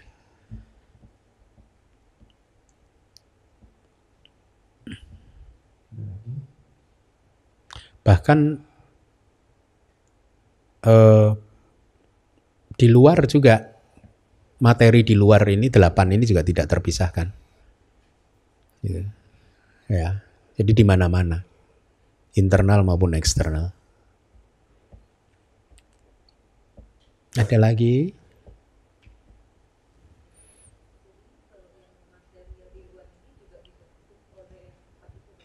Hmm, cita utuk. Utuk dan ahara. Utuk cita ya utuk dan ahara. Contohnya suara petir. Itu dibentuk oleh temperatur. Ahara apa ya? Mungkin di tumbuh-tumbuhan itu. Hmm, materi di tumbuh-tumbuhan. Batu bergesekan, muncul suara. Suara itu suara itu adalah individu materi yang dibentuk oleh satu dari dua pen, pen, pembentuk yaitu cita dan utuk suara. Tapi kalau eksternal berarti hanya utuk. Paham? E, suara kursi tak atau ini tak ya ini utuh. Tapi suara saya cita. Oke. Okay? Hmm. Damiasi. Uh, tadi yang mengenai materi jenis kelamin, apakah uh, sama seperti hormon gitu? Hormon. Hmm, kan kalau nggak salah, uh, kalau hormon itu di wanita juga ada sebenarnya sebagian hormon laki-laki begitu juga sebaliknya. Gitu. Oh, kalau begitu berarti beda. uh, karena di wanita tidak ada jenis kelamin laki-laki materi jenis kelamin laki-laki. Di laki-laki tidak ada materi jenis kelamin perempuan. Kecuali yang mempunyai dua jenis kelamin. Ada kan makhluk yang mempunyai dua jenis kelamin itu ubatuk bianjanaka. Uh, saya tidak tahu hormon itu seperti apa, tapi kalau disampaikan tadi di tubuh perempuan ada hormon laki-laki, berarti itu tidak sama lah ya. Tidak sama. Karena di tubuh perempuan, perempuan hanya ada materi jenis kelamin perempuan. Di tubuh laki-laki hanya ada materi jenis kelamin laki-laki. Tidak ada yang lainnya gitu. Jadi satu-satu kecuali dia tadi berjenis kelamin dua tadi. Gitu, ya. Dan saya tidak tahu hormon itu bentuknya apa. Uh, saya rasa sampai hari ini saya nggak tahu eh, ilmu pengetahuan belum bisa melihat mungkin rupa kelapa bisa nggak ya? Saya rasa belum bisa. Ya karena rupa kelapa ini tidak berbentuk seperti, seperti materi biasa itu, dia hanya semacam kualitas energi aja. Hmm. Begitu tadi kan yang kita bilang materi jenis kelamin yang kita bicarakan adalah di manusia atau di hewan. Tapi kalau di tumbuhan Apakah berarti juga ada seperti itu? Tidak ada. Tidak ada. Tumbuhan itu tumbuhan itu maksimal hanya uh, uh, tak nawaka kelapa kadang ada 10 plus suara ya uh, itu saja materi-materi yang eksis di dalam tumbuhan gitu 9, 10 ya 9 itu plus jiwita rupa 10 plus suara itu jadi tidak ada materi jenis kelamin. Hmm. ya. Bante sedikit menambah, menambahkan dari pertanyaan uh, Bu Vero. Seperti yang kita ketahui mungkin uh, terkadang manusia itu kan juga memiliki gen ataupun uh, beda dengan hormonnya gen X dan Y dan setiap manusia itu kan pasti bercampur antara X dan Y. Hmm. Dan terkadang kalau kita uh, bicara soal materi tadi iti bawa ataupun bawanya ada uh, terkadang mohon maaf ya misalnya uh, wanita tetapi seperti laki-laki atau pria tapi seperti wanita. Bukan masalah mentalnya tetapi mungkin secara fisik juga ataupun tubuhnya atau kulitnya yang seperti apa gitu. Ini kita uh, ngomong gen ya, karena kan kita kan selalu tergabung dari gen X dan Y itu.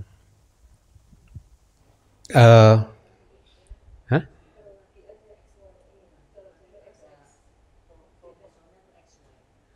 Oh, kalau laki katanya ada dokter yang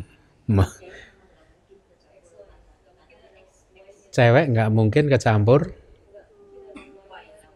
jadi nggak nggak mungkin kecampur hormon lagi. Oh, gen. Oh, kromosomnya tidak mungkin tercampur gen laki. XX. Bisa XY. Oh, uh, saya tidak.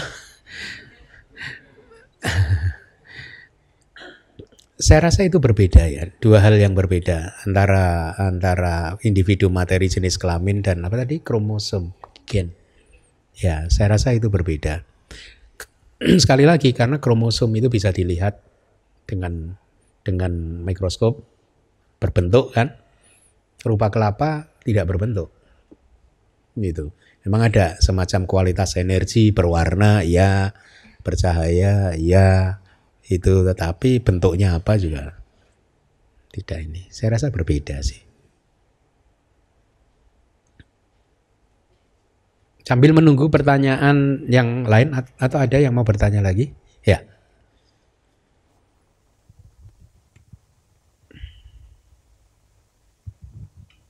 Bante nanya aja. Uh, tadi kan Bante bilang kalau elemen air hanya bisa lewat uh, batin ya. Kalau elemen tanah dan tiga elemen yang lain itu karakteristik kayak tanah kan keras, lunak, itu kata Bante tanah bukan elemen tanah. Nah maksud saya ngelihat elemen tanah itu gimana? Elemen tanah itu eh, kualitas kekeras, eh, kemudian lunak, kemudian kasar, lembut, halus, itu berat, ringan. Itu. Kayak misalkan kalau anda membawa tas di bahu anda terasa berat kan? Yang kualitas rasa berat itu adalah elemen tanah. Ya. Terus kemudian kalau Anda merasa ini kasar, kasar nih, ini adalah elemen tanah. Atau gigi, lidah Anda Anda gesek, gosokkan ke gigi, ada kasarnya, itu elemen tanah. Ya, kemudian eh, keras, lunak, itu elemen ini, elemen tanah. Kualitas energi ya. Nah. Bante, maaf satu terakhir. Uh, tadi kan Bante bilang untuk bisa melihat uh, benda itu dia dalam 8 elemen inti plus ada dua lagi kan atau tiga. Aduh, uh, benda ya. Uh, misalnya kayak tadi yang Bante bilang mata terdiri dari 8 uh, elemen plus, inti plus dua. Nah, plus dua. Hmm. Itu ada rumusnya atau gimana? Rumusnya apa? Yang ditanyakan apa? Uh, berarti itu harus dihafal ya plus dua. Plus iya kalau kalau anda bisa menembus melihat langsung akan lebih mudah cepat hafal tetapi untuk menghafalkannya juga tidak sulit delapan awini boga kan sudah tidak terpisahkan tetapi supaya rupa kelapa ini bisa melangsungkan eksistensinya dia membutuhkan jiwitindria rupa jiwitindria indria kehidupan ya daya kehidupan materi ya. Sembilan kan? Sama yang tadi transparansi mata sepuluh. Di telinga juga transparansi telinga juga terdiri dalam sepuluh individu rupa. Delapan tidak terpisahkan, kemudian jiwit indria rupa plus transparansi telinga. Demikian juga dengan tiga indria yang lain. Indria hidung, lidah, dan tubuh. Itu semua sepuluh. Dasaka semua kesepuluhan semua gitu. Ya. Oke, uh, ada lagi nggak? Oh, Pak Aris silahkan.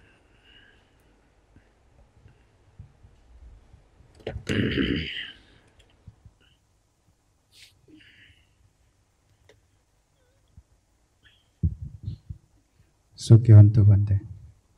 Bante ini saya masih agak bingung. Uh, kalau pengertian materi tadi kan uh, dia berubah, terus kemudian uh, dapat dilihat dengan jelas. Ya. Terus kemudian ada satu lagi uh, su suara itu kan apa namanya uh, gocara rupa itu salah satunya suara gitu. Nah itu kan termasuk materi juga. Nah terus uh, yang tadi saya tangkap kan suaranya kan gelombangnya itu yang disebutkan ya Bande ya. Hmm. Tapi nah dari sisi terlihat jelasnya itu seperti apa Bande? Maksudnya terlihat jelas waktu kita bicara definisi rupa ya. Ya. Definisi rupa itu kan uh, uh, terlihat jelas perubahannya karena kondisi-kondisi yang berlawanan, panas, dingin, lapar, dahaga, gigitan serangga, ya, uh, apalagi panas, dingin, lapar, dahaga, gigitan serangga, semacam itulah, nyamuk dan lain sebagainya. Itu maksudnya ada itu definisi itu maksudnya begini. Jadi bahwa Yang disebut fenomena materi itu adalah fenomena yang perubahannya itu tampak jelas. Tampak jelas misalkan kalau kita berada di daerah yang panas, maka dia akan memunculkan rangkaian uh, fenomena materi yang berbeda dengan pada saat kita berada di daerah dingin. Ya, itu tampak jelas, bisa terlihat dengan jelas gitu. Maksudnya tampak jelas bukan secara mata melihat Secara mata, kalau untuk definisi itu secara mata gitu. Misalkan digigit serangga kan langsung eh, bentol misalkan, itu kelihatan kan perubahannya kan atau merah misalkan. Jadi itu definisi dari rupa itu seperti itu secara mata. Tetapi sesungguhnya dalam konteks pelajaran abidama rupa itu harus ditembus, direalisasi melalui meditasi. Jadi bukan dengan mata lagi. Sudah dengan mata kebijaksanaan. Ya, mata kebijaksanaan untuk merealisasi itu sendiri dalam bentuk rupa kelapa dan individu-individu rupanya tadi gitu. Tadi hanya untuk definisi saja sih. Terima kasih, Pak. Ya. Ada lagi?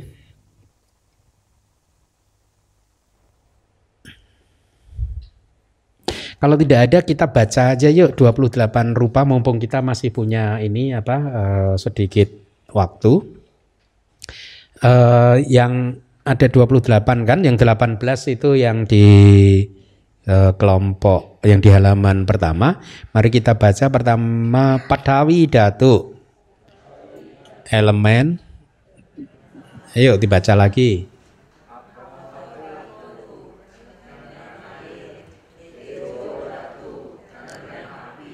Ya. Caku pesada. Transparansi. Sota pesada.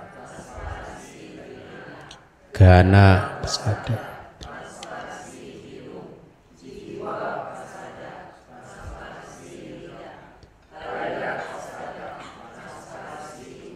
Stop. Kelompok ketiga disebut gocara rupa. Anda sudah bertemu istilah gocara. Gocara itu kambing kalau mencari makanan, nah wilayah penjelajahan mencari makanan itu disebut gocara. Jadi gocara itu wilayah penjelajahan materi yang merupakan wilayah penjelajahan. Wilayah penjelajahan apa? Kesadaran indriawi. Jadi kesadaran mata kita itu mencari makanannya di objek bentuk. Yang nomor 10 rupa atau warna.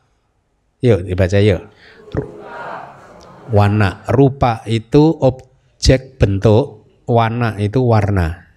Ya. Jadi ini dua istilah ini merujuk kepada uh, realitas hakiki yang sama yang menjadi objek uh, proses kognitif pintu mata. Kemudian sada, suara, ganda, bau, rasa.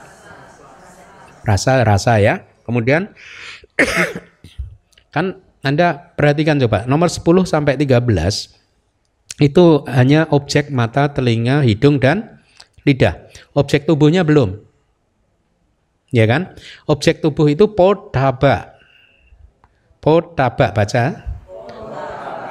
Atau objek sentuhan atau sentuhan. Tidak pakai objek karena hanya podaba. Kalau podaba aramana berarti objek sen Tuhan. Nah, objek sentuhan kita udah bicara uh, udah uh, belajar di bab terdahulu yaitu apa? Tiga elemen kecuali elemen air ya. Uh, yaitu elemen patawi datu, tejo datu dan wayo datu. Nah, pertanyaannya adalah kenapa tidak diberi nomor 14? Hmm? Karena sudah masuk di buta rupa elemen tanah, api, dan angin kan sudah masuk di nomor 1, 3, dan 4. Berarti di sini tidak dimasukkan. Karena kalau Anda masukkan 14 ya, nanti Anda bingung kok enggak 28 Bante materinya. Kok lebih Bante? Hah? Paham enggak? Karena ada yang Anda hitung double. Ya. Kelompok yang keempat bawa rupa.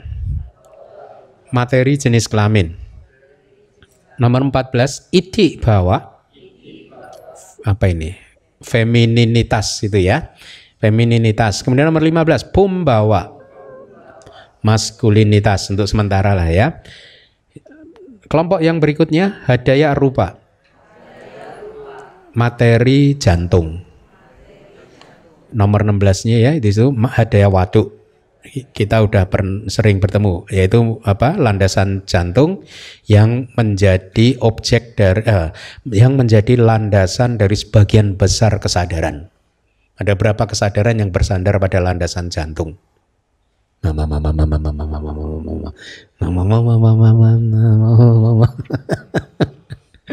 Berapa coba? Dari 89 dikurangi 10, 79 dikurangi 4 di arupa wipaka ya. Jadi eh, 75 ya, itu tergantung pada landasan eh, jantung di kitab Abhidhamma Pitaka yang ketujuh gitu. Hmm, mano datu cak mano winyana datu cak. Yang rupang nisaya mano datu cak mano winyana datu cak watati. Bergantung pada rupa tersebut, mano datu kesadaran elemen batin dan mano winyana datu itu berputar atau berlangsung. Itu 75 kesadaran tadi. Kemudian nomor 17, jiwitindriya atau daya kehidupan. Oh, ya, daya kehidupan ya. Hmm.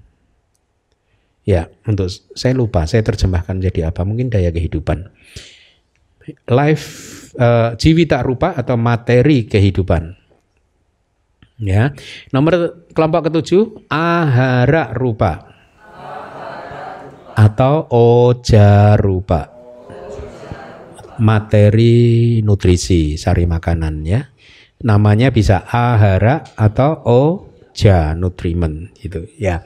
Nah, 18 ini Anda hafalkan dulu karena inilah yang menjadi objek vipassana kita karena masing-masing dari 18 ini mempunyai itu Anda lihat sebuah rupa ya yaitu karakteristik alamiah, salah kanak rupa materi yang mempunyai real, karakteristik yang nyata, nipana rupa, materi yang diproduksi oleh sebab, sementara eh, atau halaman dua materi yang nyata, rupa-rupa, kemudian sama sana rupa itu artinya materi yang menjadi objek vipassana atau materi yang harus dipahami melalui vipassana kita.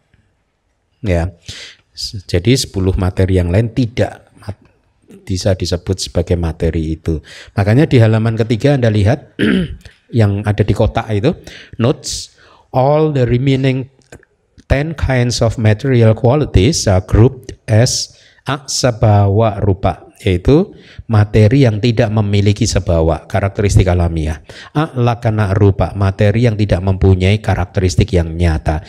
Nipana rupa materi yang tidak diproduksi oleh sebab apa pun, a rupa-rupa bukan materi, ya bukan materi yang nyata, gitu. Artinya dia dia termasuk materi tetapi bukan materi yang nyata, gitu. A sama sana rupa materi yang tidak bisa dipahami melalui vipassana. Ya, nah, saya rasa cukup bagus nih kelas pertama Anda sudah mulai mendapat gambaran yang semakin ini.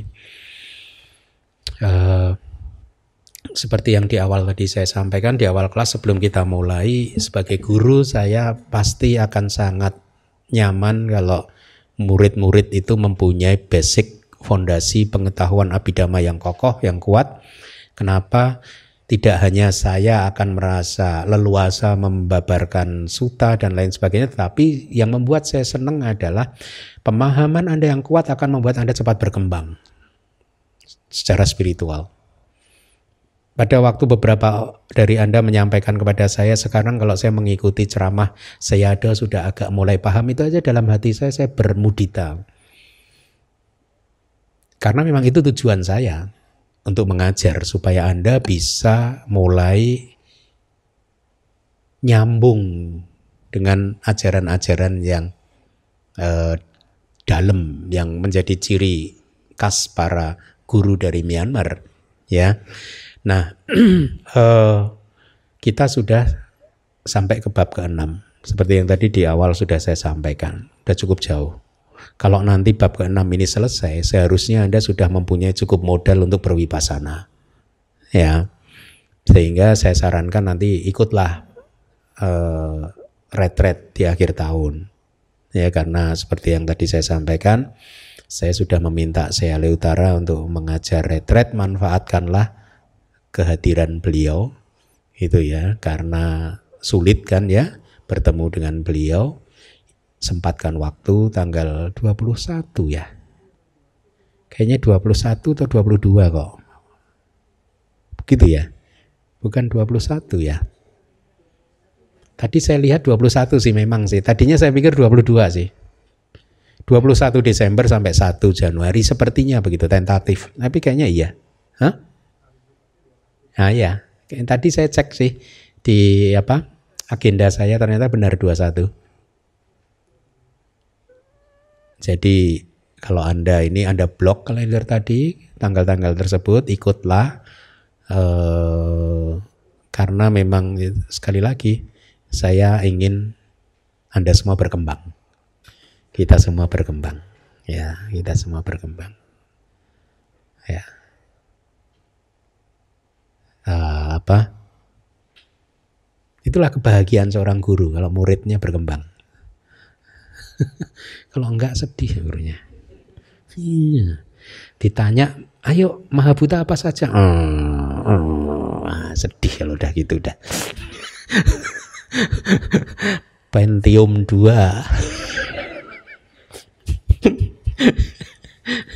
sekarang udah i7 ya Pentium 2 terus Ada pertanyaan? Masih 10 menit lagi. Saya kita kita kita set ya nanti setelah bab 6 mudah-mudahan bab 6 seperti biasa 10 kali kelas selesai sehingga kita masih punya sisa kan untuk satu semester kita nanti lanjutkan entah Mahasati Patana Sutta entah Anatalakana Sutta ini hutang nih percuma kalau saya sampaikan kemarin juga nggak paham Sampaikan nanti setelah rupa selesai baru. Anatala karena suta menarik. Menarik. Harusnya dengan basic 6 bab yang sudah Anda kuasai, saya akan menjadi sangat leluasa untuk menguraikan itu.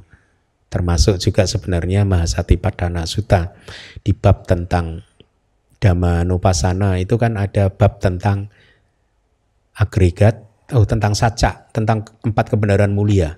Yaitu membahas tentang kebenaran mulia pertama, kedua, ketiga, dan keempat. Ada juga bab tentang ayatana, tentang landasan indriawi. Itu saya rasa lebih tepat kalau Anda yang mendengarnya. Apa ya istilahnya? Anda akan pasti lebih mudah untuk bisa memahami penjelasan tentang itu, tentang landasan indriawi, tentang empat kebenaran mulia yang diuraikan di kitab komentar. Ya, karena Itulah salah satu manfaat dari e, mempunyai pondasi yang kuat dalam hal abidama ya. Jadi poin yang ingin saya sampaikan adalah bahwa teruslah menjaga semangat, wirya ya untuk menguasai pelajaran ini karena manfaatnya yang sangat hebat. Ya, manfaatnya yang sangat luar biasa. Uh, yang tidak hanya bermanfaat di dalam kehidupan kali ini, tetapi juga pasti kehidupan-kehidupan Anda setelah ini. Ya, siapa tahu nanti satu kehidupan, dua kehidupan lagi ada bikuni uh, atau sayale aling misalkan. Ya, enggak kehidupan berikutnya kok Pak Johan tenang. Bukan kehidupan sekarang. Sekarang sih saya tahu kehidupan berikutnya misalkan atau saya le Wahyuni menguasai Abhidhamma Pitaka. Wah, kita ya ini beras karena sudah memupuk paraminya sejak di DBS. Nah, saya le Wahyuni meditasi kemudian bisa melihat apa uh, patik sandinya Patik sandinya. Ini ini cerita nih, cerita kehidupan besok.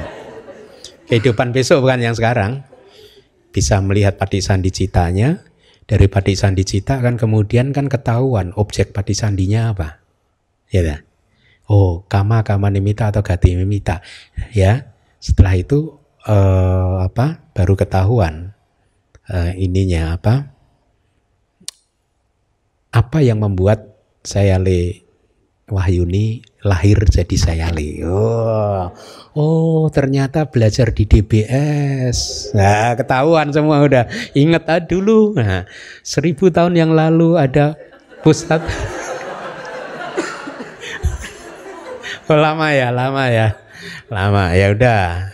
50 tahun yang lalu ada sebuah pusat studi di Jakarta namanya DBS. Wah, ketahuan dari Marana Sanawitinya ketahuan. Nah, waktu habis belajar Abhidhamma mengucapkan aspirasi semoga saya jadi sayale gitu. Tapi perempuan lagi jadi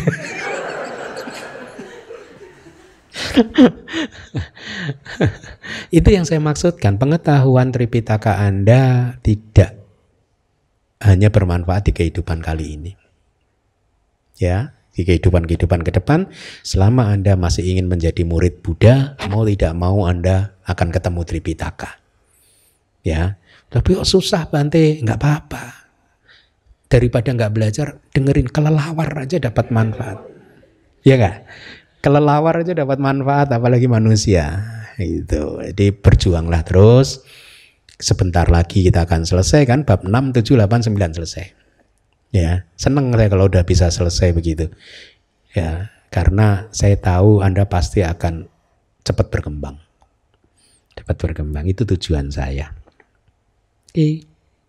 Ada pertanyaan nggak? Lima menit? Ya, Yohendi.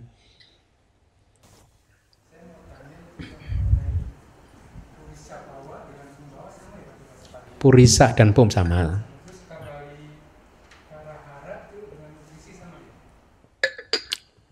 Kabali kara ahara. Kabali kara. Itu artinya uh, enggak, kalau kita bicara individu rupa cukup ahara atau oja. Kabali kara ahara. Kabali kara itu adalah makanan yang dibuat menggumpal untuk dimakan. Beda. Nggak, kalau kita bicara individu rupa cukup ahara atau oja saja. Kalau kabali kara ahara itu itu sudah makanan yang dibentuk dalam genggaman untuk ditelan.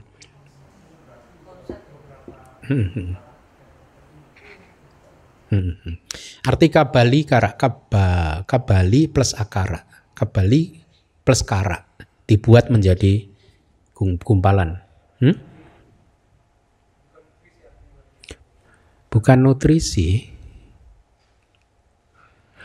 Ada penjelasannya begini, pada saat kabali kara menyentuh lidah kita, nah itu jadi ahara oja ini. Jadi beda. Beda. Kabali kara itu bukan realitas hakiki. Tapi setelah dia menyentuh lidah, itu dia langsung menjadi ahara, nutrisi individu rupa tadi. Gitu.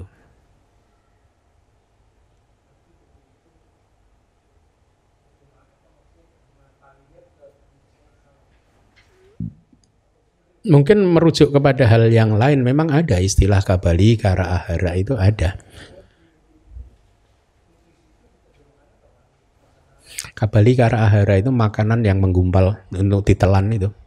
Kalau kita makan pakai tangan di ke kepala gitu. Nah, Oh iya, ya, ya, betul, betul, hmm, betul. Hmm. Iya. Ahara atau oja aja. Ya. Hmm.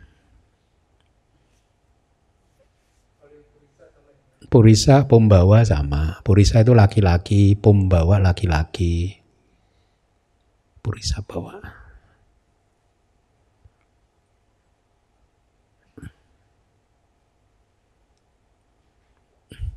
Saya ini apa ya? Terus terang mengandalkan memori 2008 Pentium 2 juga nih. Karena sejak itu kan saya sibuk dengan yang lain udah jarang menghafal istilahnya membaca dalam hati eh, kitab Abhidhamma Tak Sanggaha. Kalau dulu di Myanmar kan kita masih suka menghafal gitu ya. Tapi sejak keluar dari Myanmar itu kebiasaan itu sudah jarang saya lakukan. Jadi sebenarnya begini-begini ini mengingat memutar memori dulu waktu belajar. Jadi kadang mungkin kadang miss gitu kadang. Kadang gitu. Makanya salah satu manfaatnya kalau bantai-bantai Myanmar itu dia dia hafal di luar kepala gitu itu gitu ya. Udah sulit miss. Oh dia hafal luar kepala? sama sang budama tulang saja dama kan utama ngabiya dia pasti sang dama tak sanggaham hafal gitu jadinya enak sih